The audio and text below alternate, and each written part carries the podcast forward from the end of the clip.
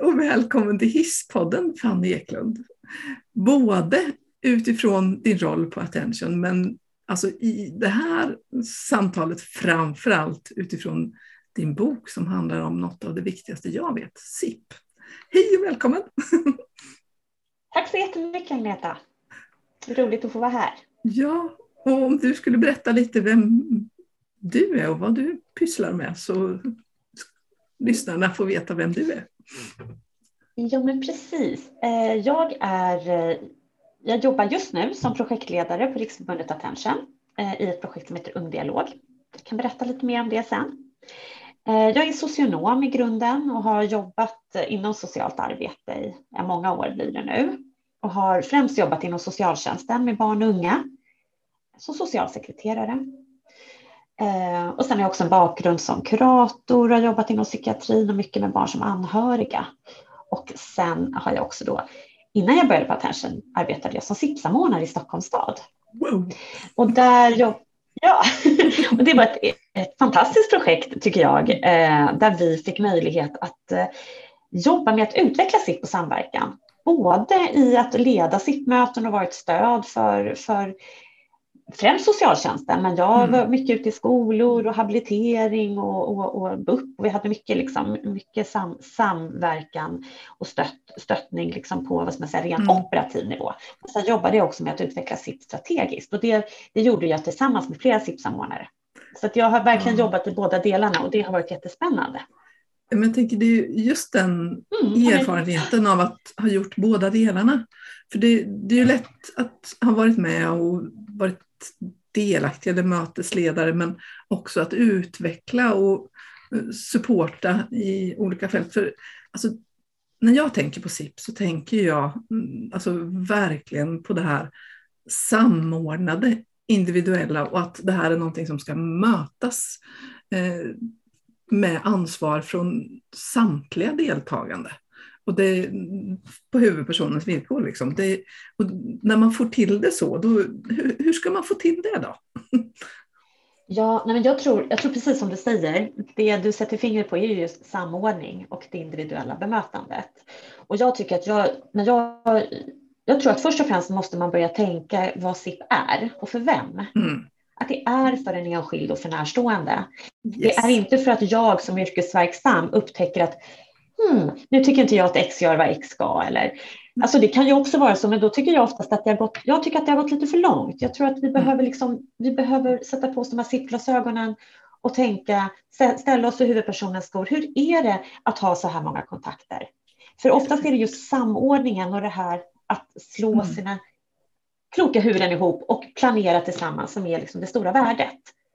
Eh, men jag, oh. ja, så mycket att liksom se vad är syftet och, när, och, och få in mm. det där samordningen tidigt.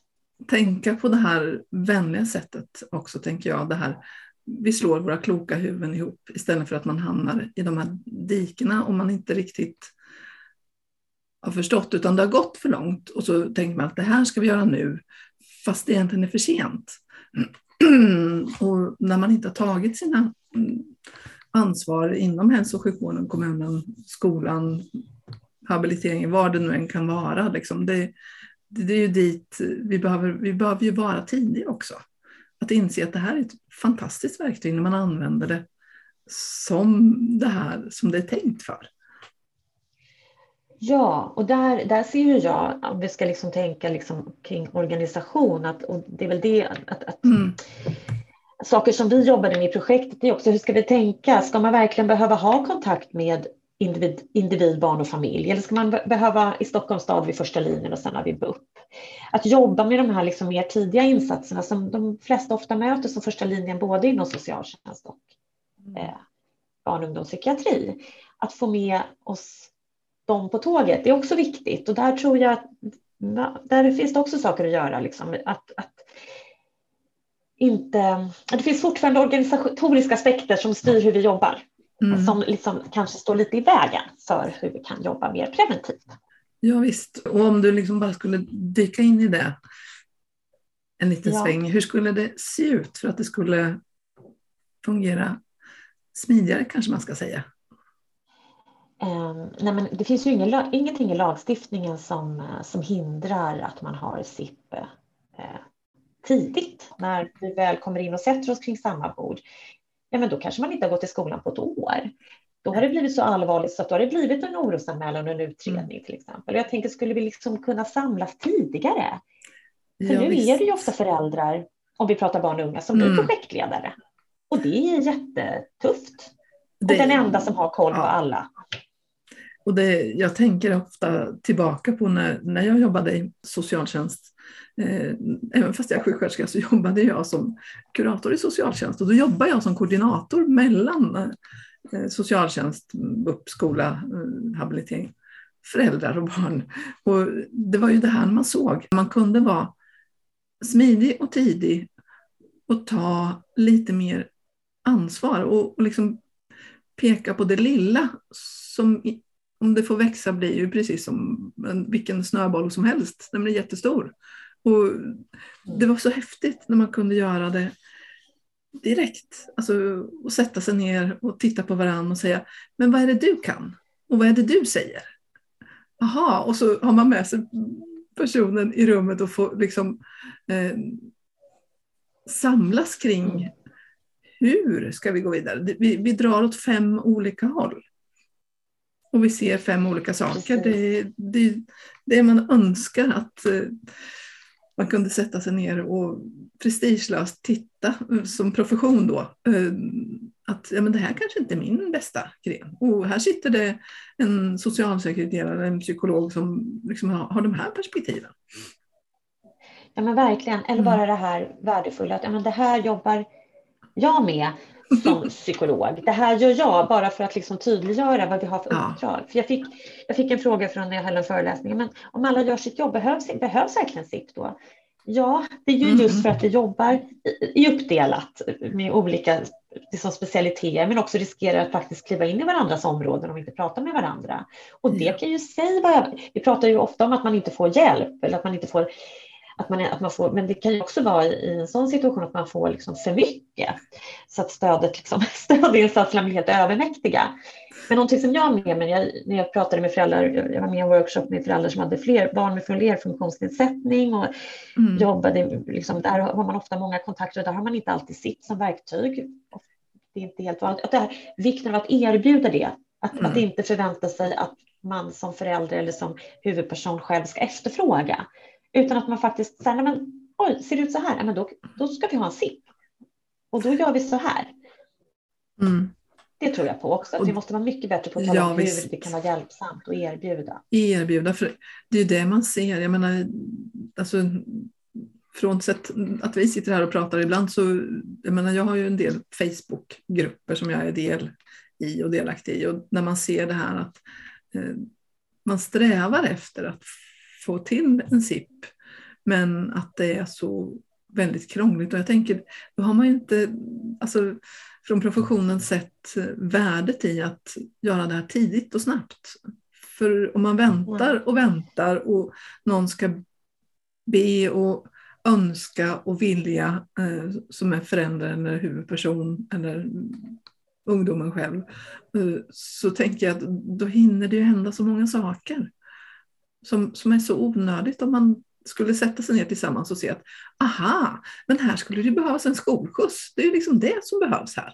Eh, och så sitter någon och tränar på hur man ska gå till skolan, eh, liksom psykologisk behandling, fast det kanske bara är istället att bryta och säga att vi behöver en anpassning.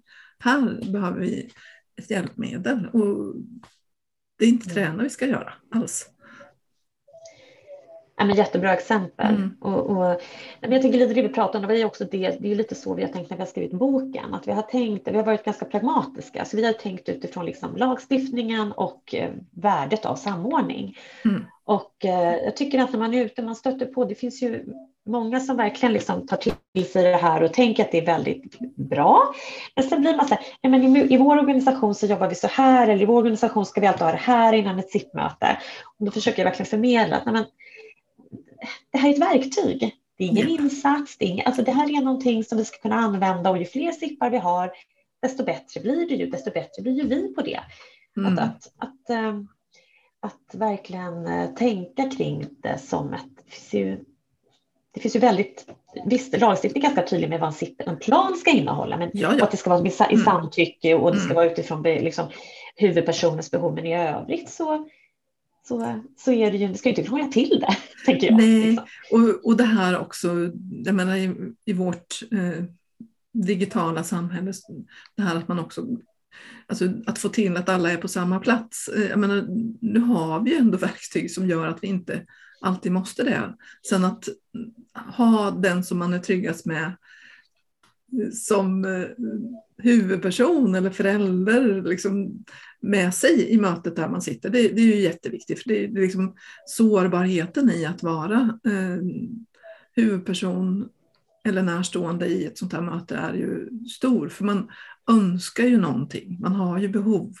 Och att inte behöva känna att man blir lämnad i det. Men jag tänker det här digitala skulle ju också kunna eh, säga att nej men rektorn har inte tid, doktorn har inte tid, eh, eh socialchefen har inte tid. Eh, då, då, finns det ju liksom mm. andra utrymmes, utrymmesmöjligheter. Ja, jag tycker vi ska verkligen, ja men det det, ju, det, är ju ett fantastiskt verktyg och jag, jag, tänker också nu när jag jobbar i projektet Ung Dialog och vi liksom började i en pandemi och mm. fick helt och hållet anamma liksom det digitala. Och vi har ju, jag tänker, vi har ju en expertgrupp med ungdomar, vi träffas en gång i månaden. Mm. Och vi lyckas ju ha de här mötena. Ibland har någon kameran avstängd, ibland har alla kameran avstängd, ibland är det någon som bara skriver i chatten. Yep. Alltså det, det, har ju också, det har ju också främjat delaktighet och att kunna vara med på sina egna villkor. Mm. Och som huvudperson, men det kanske är skönare att sitta bakom en skärm. Eller så vill du vara med i rummet och så är alla andra med eh, på skärmen istället och du är med mm. mötesledare eller med den. Så det här att vara mm. flexibel och inte att, att inte låsa sig vid liksom, nu ska vi ha i boken skriver vi mycket om sittmöten och två timmars möten och att det är viktigt att ta sig tid, men det betyder ju inte att det ska se ut så för alla. Nej. Nej, och att vi verkligen kan använda oss av det. Om man tänker att man är sådär tidig, liksom, första linjen, alltså, när man upptäcker att oj, alltså, men det här är ju skolan, här är ju habiliteringen och här sitter jag uh, som handläggare mm, tillsammans med förälder och huvudperson. Nej, men vi behöver ju vara fler. Och att man gör det tidigt och snabbt. Uh, och säger, alltså, jaha, du, här finns det ju massor med insatser. Och vad är egentligen behovet? Vad är det ni önskar? Hur skulle det se ut om vi liksom fick sy ihop den här insatsen från, från alla håll? Eller bara informera vad man gör, precis som du sa. För det, det är ju när man inte har den informationen som det blir tyckande och gissningar och de, de är ju inte så bra för dem. Nej. Nej. Nej, men där är det ju eh, verkligen, eh, det tänker jag att just den här, att, att hur främjar vi den delaktigheten också så att det inte bara blir de professionella i rummet som sitter och bestämmer utan hur får vi huvudpersonen mm. att uttrycka mål och behov. Um, och det, det är också lättare ju tidigare vi gör det innan ja. det, det och också blir för stort eller för övermäktigt. Träna och förstå liksom grundansatsen med SIP. Att det är inte om, om jag skulle nu varit sjuksköterska fortfarande, du skulle varit handläggare. Det är inte att vi ska träffas, det är för att vi tillsammans med huvudpersonen ska undersöka vilka behov hon har och se vad kan vi bidra med mm. i det. Och inte, alltså, jag tänker precis som det är, att det är inte de det är inte en genomförandeplan eller en vårdplan utan det här är ju ett SIP-möte där man fördelar ansvar och, och följer upp ganska tajt. Ju för att se att gör vi det vi ska. Och det tycker jag det här exemplet som du tog upp med att det, det är anpassningar och inte träning mm. till exempel. Alltså det är mm. här, att just det här väldigt konkreta, det här liksom som betyder någonting för huvudpersonen, att det inte mm. bara blir ramarna kring, alltså det, här, det tycker jag också om med SIP, att man ska bli, vara så tydlig. Alltså man behöver liksom mm. bryta ner verkligen och i delaktighet med huvudpersonen ta reda på men vad, är det som, vad är det du behöver? Vad är verksamt för dig? Nej, men du behöver anpassa, du behöver ta bort det här momentet i det här barnet. Mm. Det här stressar eller det här är inte möjligt att jobba med nu. Det viktigaste är det här. Okej, prioritering. Mm. Och att man verkligen är super, super konkret i vad man sedan bestämmer. Ja, så att det inte är att någon gång i framtiden så ska vi sätta en insats som vi inte vet vad den är och inte vad den ska göra för nytta. Då, då är vi ju lost direkt. Utan Vad är det vi ska göra? När ska vi göra det? Hur ska vi göra det? Vem ska göra det? Och det här att de bästa SIP-möten jag har varit på, det är när någon säger att ja, men det här är vårt ansvar. Det här är det vi ska jobba med. Ehm, och just det här när man så tydligt kan säga som, som rektor eller från habiliteringen att ja, men det här är vi bra på eh, och vi kan bidra med. Och så, så blir man konkret i vad. Till exempel hjälpmedel eller anpassad studiegång eller mm, extra eh, stöd eller en sån här AI-robot så att man kan ja. sitta hemma ja. och vara delaktig till exempel. Jag menar, då är man ju konkret. Det här gör vi. Jag tänker också i psykiatrin, alltså när man har en behandling som också innefattar jag menar, boendestöd, kanske någon sysselsättning, kanske eh, två delar i hälso och sjukvården om vi pratar det här med samsjuklighet. Jag menar, tänk så himla fiffigt att eh, ha återkommande SIP-möten där man bestämmer kort och konkret vad är det vi ska göra nu, hur ska vi göra det? Mm. Ja, men det finns ju så många, så många sammanhang där. Och jag, jag, det du sätter fingret på i det här med att kunna luta sig fram och vara konkret. Jag tror att det är det som gör skillnaden för huvudpersonen om det uppfattas som ett pratmöte mm. Eller ett möte där det faktiskt händer saker. Mm. Eh, att man faktiskt kan fatta beslut eh, i, i eh, rummet.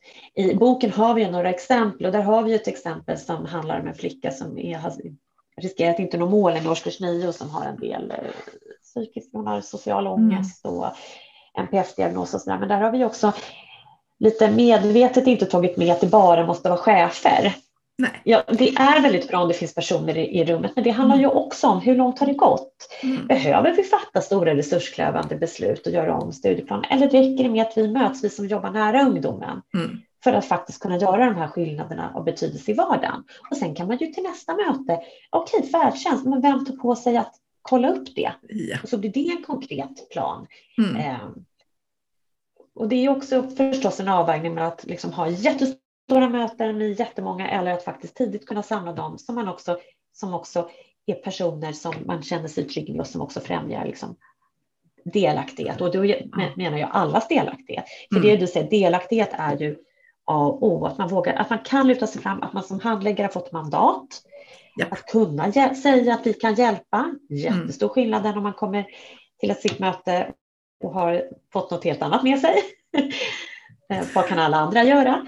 Ja, precis. Eh, och så, vidare. så det är mycket där. Mm. Ja. Och det, och det sånt där är så... Jag håller helt med dig. Ja. Och när det funkar så är det ju... Alltså, och det, det, vi kan inte låta slumpen avgöra om det funkar. Utan eh, jag tänker att eran bok är ju precis det man behöver hålla i handen. Alltså man kan titta, hur, hur gör jag som mötesledare? Vad, vad är delaktigt? Vad står det i lagstiftningen? Hur ska jag dokumentera? Vem, vem ska vara med? Och just det här att man inte behöver alltså, gissa. Jag, jag menar, det finns, visst, det finns jättemycket material på olika ställen i Kunskapsguiden och sådär, men jag tänker det här är liksom den är så himla praktisk och ändå så kan jag känna som precis just nu då undervisar i eh, lagstiftning att jag menar, det är skönt att, att, kunna se att ja, men det kan man läsa. Det går bra, liksom. det, det är konkret. Och jag tänker också att det är en bok som man önskar ska finnas i, på socialkontor, i primärvården, på skolor, eh, inom kriminalvården, på psykiatrin, liksom överallt. Så att man kan guida sig själv också och ha studiecirklar så att man kommer dit att det här inte är något vi tar till där om tre månader när vi kanske har fått ihop allihopa och det är fullständigt kaos runt huvudpersonen. Liksom. För det är ju huvudpersonens behov som ska styra. Inte när vi har tid. Nej, precis. Mm. Det är ju så. Nej, men det är ju precis så vi har, vi har tänkt med boken. Eh, vi har ju funderat över men vad hade vi behövt och var, mm. var hjälpsamt för oss när vi började arbeta. Och då är det ju de här delarna, dels lagstiftning, det här är inte en bok som liksom handlar om lagar, men det är ju därifrån liksom det, det, det kommer. Men sen också mm. den här liksom huret. Att nu har vi många ställen finns det SIP-rutiner, det står ganska tydligt när och hur man, liksom, när man ska ha en SIP och vem som ska mm. kalla. Inte överallt förstås. Det finns mycket blanketter och, och att det är ju jättebra att det finns, men det måste också finnas liksom en, en, en metod eller en modell mm. eller vad ska man säga, ett synsätt förstås. Eh, där man ser, när man jobbar ju med det här med delaktighet, för boken, man kan säga att boken står ju på två ben, det är ju det här med delaktighet och struktur mm. och hur vi med hjälp av det och hur vi kan arbeta med det för att göra bra möten, bra planer, bra processer. Mm. Så. Mm. Och jag tänker, alltså, eftersom jag alltid tänker eh, lite olika, många banor på samma gång så brukar, ja. tänkte jag, mm, när jag såg att den här boken skulle komma så tänkte jag så här, ja, men det är ju ett alldeles utmärkt verktyg för att också samla de som brukar vara delaktiga i en SIP, alltså från olika verksamheter för att tillsammans fördjupa sig. Så jag menar att kanske kunna ha en föreläsning med er men också att rent konkret använda boken för att liksom säga att vi, nu sätter vi det här tillsammans. Vi kan inte hålla på att det är någon som är jättebra eh, och kan det här, som är jättevan mötesledare. Det, det, är fantastiskt att ha. Men alla måste ju veta sitt ansvar och att man också är eh, eh, delaktig från alla verksamheter. Inte bara att ja, men det här brukar Fanny som är handläggare ta.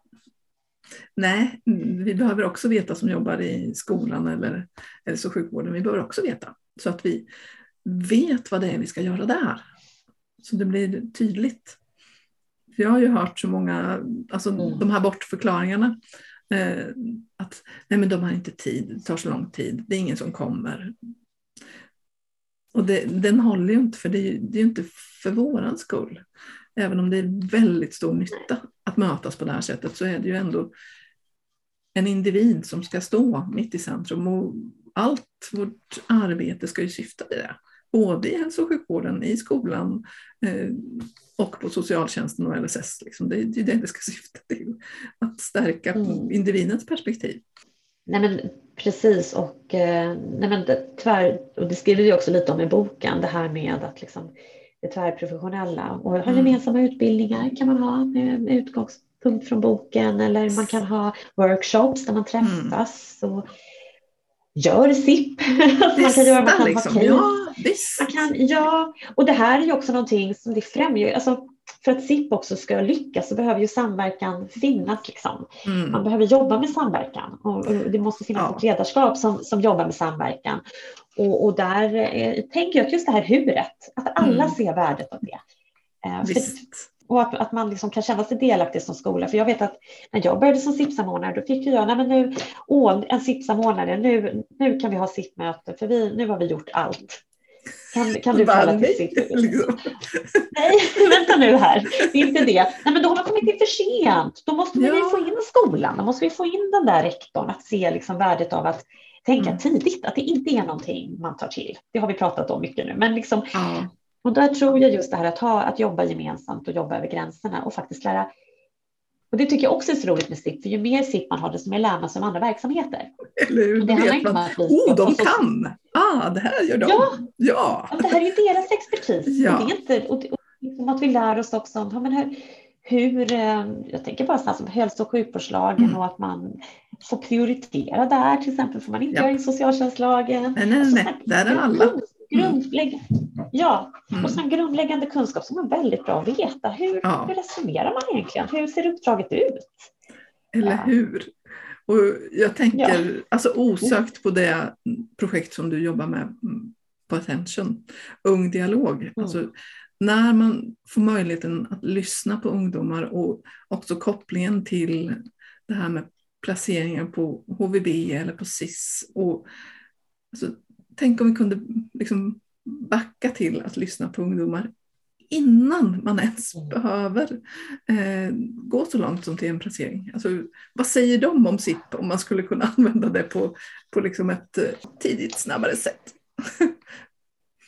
ja, nej men alltså eh, vi kommer faktiskt jobba lite mer med SIP och jobba med SIP som en eh, jobba med drömsippan, eller i alla fall det jag tänker. Ah. Det, som, det som vi har, hela, hela projektet bygger ju på delaktighet, mm. liksom att, att dela, göra barn och unga delaktiga. Och jag måste säga att det har varit så fantastiskt att få börja liksom, lyssna på unga i över ett års tid nu. Och, eh, och det jag tänker är att det handlar väldigt, om, väldigt mycket om det här med att lyssna.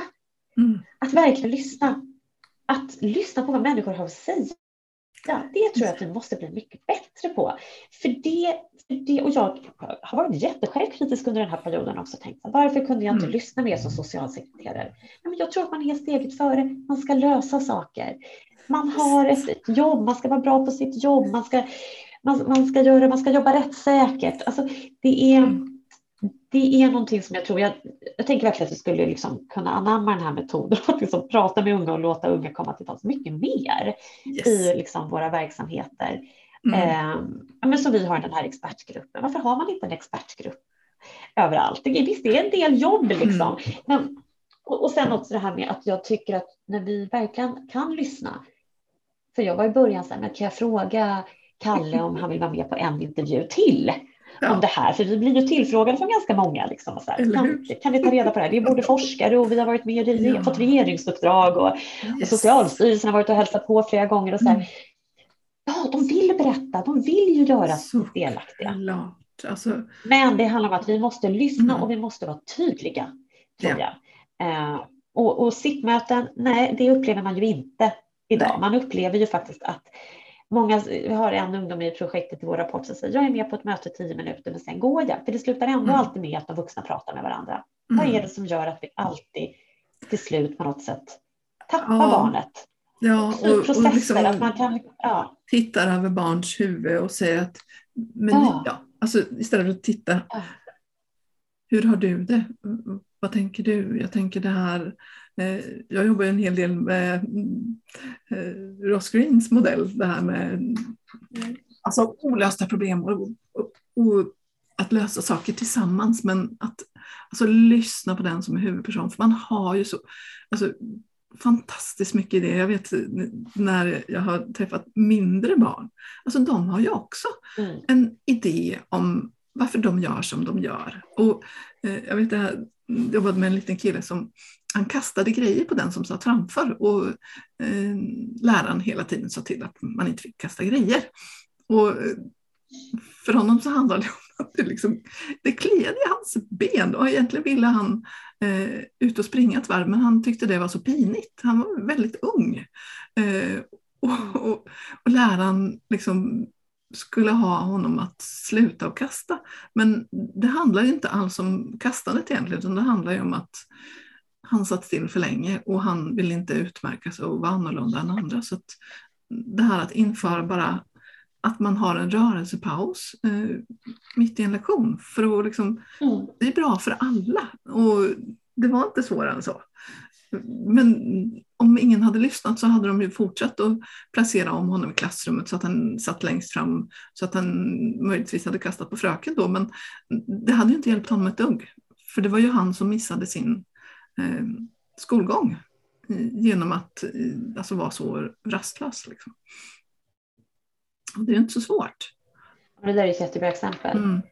Nej, det är inte så svårt. Och jag tänker att, för, för, för där, vi beskriver lite om det i boken också. Vi har ett kapitel som fokuserar just också lite särskilt kring barns delaktighet. Därför mm. att, och, och också kognitiva funktionsnedsättningar. Jag tänker det är inte sällan de barnen som vi har sitt kring har både. Alltså, Precis. Mm. Jag jobbade som SIP-samordnare, då hade vi ett litet material, ett barnanpassat material där man fick fylla i. Vad är viktigt för mig? Mm. Väldigt konkret så. Vad hoppas jag ska hända? Och sen hade man med sig det här ibland till mötet eller man hade med sig en bild på barnet och sen så hade man ju då en, en kontaktperson eller en stödperson som var den som liksom återkopplade, som hela tiden stöttade barnet i processen.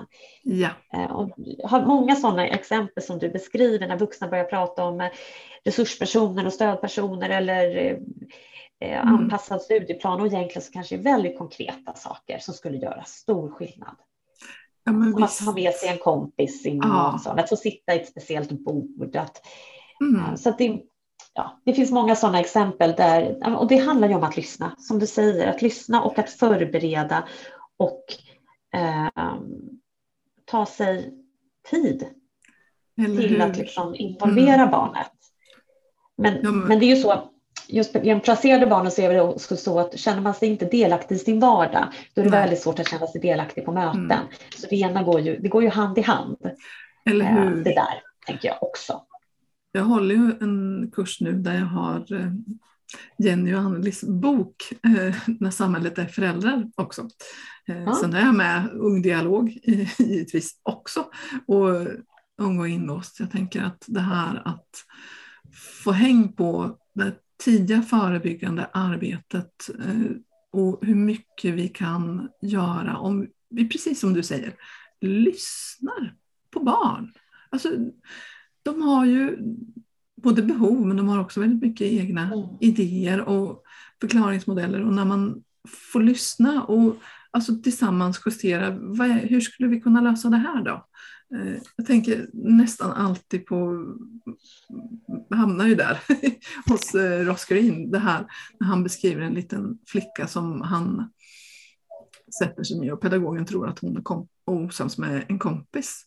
Och så visar det sig att hon blir så överväldigad av känslan när hon ska ställa sig i kön och gå in till klassrummet så att hon, hon puttar på någon eller annars blir hon jätteledsen. Och det handlar inte dugg om vad hon har gjort på rasten utan det handlar om att det stannar upp och då tänker hon på att hon längtar hem till det land som hon kommer ifrån. Och jag, jag, mm. tänker det här när vi som vuxna tolkar, och det är ju likadant med vuxna människor också, att eh, vi tänker för att någon har en schizofrenidiagnos så är man på mm. något särskilt sätt. Det är man väl inte alls. Eh, man är ju sin människa. Eh, och sen så kan man ha olika svårigheter i livet. Liksom. Det är ju inte, man är ju sin människa och man vet ju vad man tycker om. Yeah. Och man vet också vad man har för strategier och sen så kan man hjälpas åt att hitta och vässa dem tillsammans om man får förtroendet. Ja, ja nej, men det mm. där är så. Det säger ju ungdomarna också. Jag mm. är inte, jag är en individ. Yep. Jag är inte bara ett kaosbarn eller en ADHD. Alltså, jag är mm. inte min diagnos, jag är inte mina problem. Och mm. det här, prata inte om allt som inte fungerar hela tiden. Och det är ju också viktigt tycker jag, i både SIP-möten och alla mm. möten, att, att lyfta det som funkar, våga lyfta. Det betyder inte att man inte ser problemen, men att titta på det som fungerar. För det är det som liksom, vad man tycker om att göra och så. Det är det som definierar en som person, inte liksom allt ja, det där visst. andra. Nej, och, och det här att man på något sätt glömmer bort när, när man jobbar tillsammans med ungdomar eller vuxna som har stora problem, att de också har jättestora resurser. Och lägger man bara allt fokus på att lösa problem så har man ingen motkraft. Det är ju där man tänker så ofta på, mm. tänker jag när någon säger, kan, men, ska vi ta bort fjärrkontrollen på ett boende? Ska vi inte ha det här? Ska vi förbjuda? Ska vi allt de här konstiga sakerna som man kan säga ibland? Istället för, vad är det vi skulle kunna lägga till för att eh, skapa en motkraft, ett uh, schysstare strategi eller någon aktivitet som, som fyller den här personen med mening och glädje. Istället för att fastna i att nu gör du så här igen. Ja, mm. Om jag inte kan göra på något annat sätt så gör jag det jag brukar.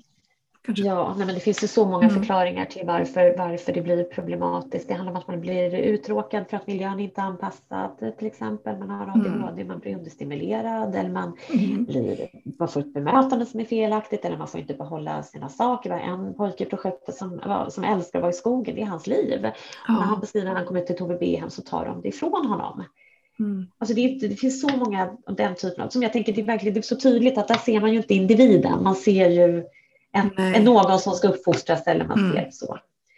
Um, ja, så det, just det här med att ja, vår expertgrupp den är liksom mm. så rik på kunskap eh, och eh, klokskap och erfarenheter så att jag tänker att Ja, ja. Och, det måste ju få komma ut för det är ju, det är dit, eh, alltså jag har ju handlett en del på SIS och utbildat eh, mm.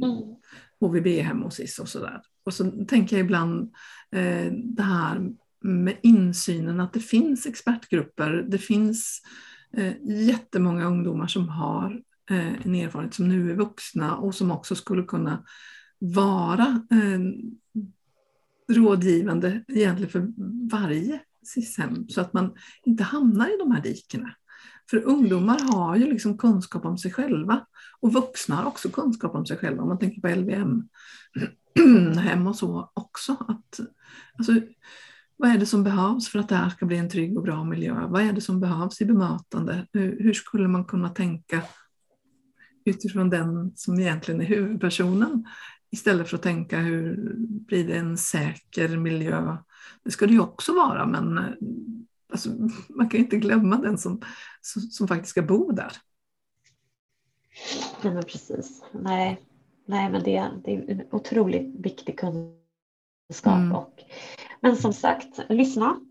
Se mig, mm. se mig som individ. Eh, låt, ge mig en trygg miljö med information som jag förstår och kan ta till mig och bemöta mig på ett, ett bra sätt utifrån mina behov. Jag menar, det är, det är egentligen de, de punkterna liksom som är... Eh, och det handlar ju om det här med flexibilitet, se individen, ta sig tid. Eh, ja, och, mm.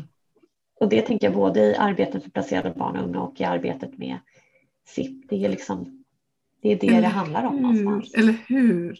Och jag tänker faktiskt att vi, vi stannar där, för det, det är sån där avslutning som man tänker att eh, för alla som lyssnar, liksom, bara stanna upp och fundera en stund på hur, hur omsätter man det här i den vardag där man själv jobbar? Alltså, hur gör man för att faktiskt lyssna på riktigt och, och se den människan som man har framför sig, liten som stor, för alla har ju styrkor och glädjeämnen som, som skulle kunna bidra till en bättre dag, en bättre vardag, en möjlighet att mötas på ett eh, intressant och spännande sätt eftersom man kanske kan berätta om någonting som man är jätteduktig eller intresserad av på ett nytt sätt. Liksom. Är det något du skulle vilja skicka med till de som lyssnar? Sådär, mer? Alltså det här var ju sådana ord så jag tänker det är, är det bara så ja. fantastiskt bra. Uh, Nej, nej men jag tänker ju om vi liksom kopplar tillbaka till SIP att, att mm. var inte rädd för att använda det. Det är ett fantastiskt verktyg. Men eh, det kräver en struktur. Det kräver liksom mm. en, en, och det kräver en, ett aktivt deltagande. Så att, men var inte, var inte rädda utan gå ut och bara gör. Ju mer ni har det desto lättare och desto mer självklart blir det i er verksamhet. Så jag tänker att ut och testa. Tusen tack Fanny, ja. så fint. Och ihop med podden så kommer ju boken att ligga. Så att ja. ni kan kika på den också som lyssnar. Ja. Tack snälla för att du ville komma.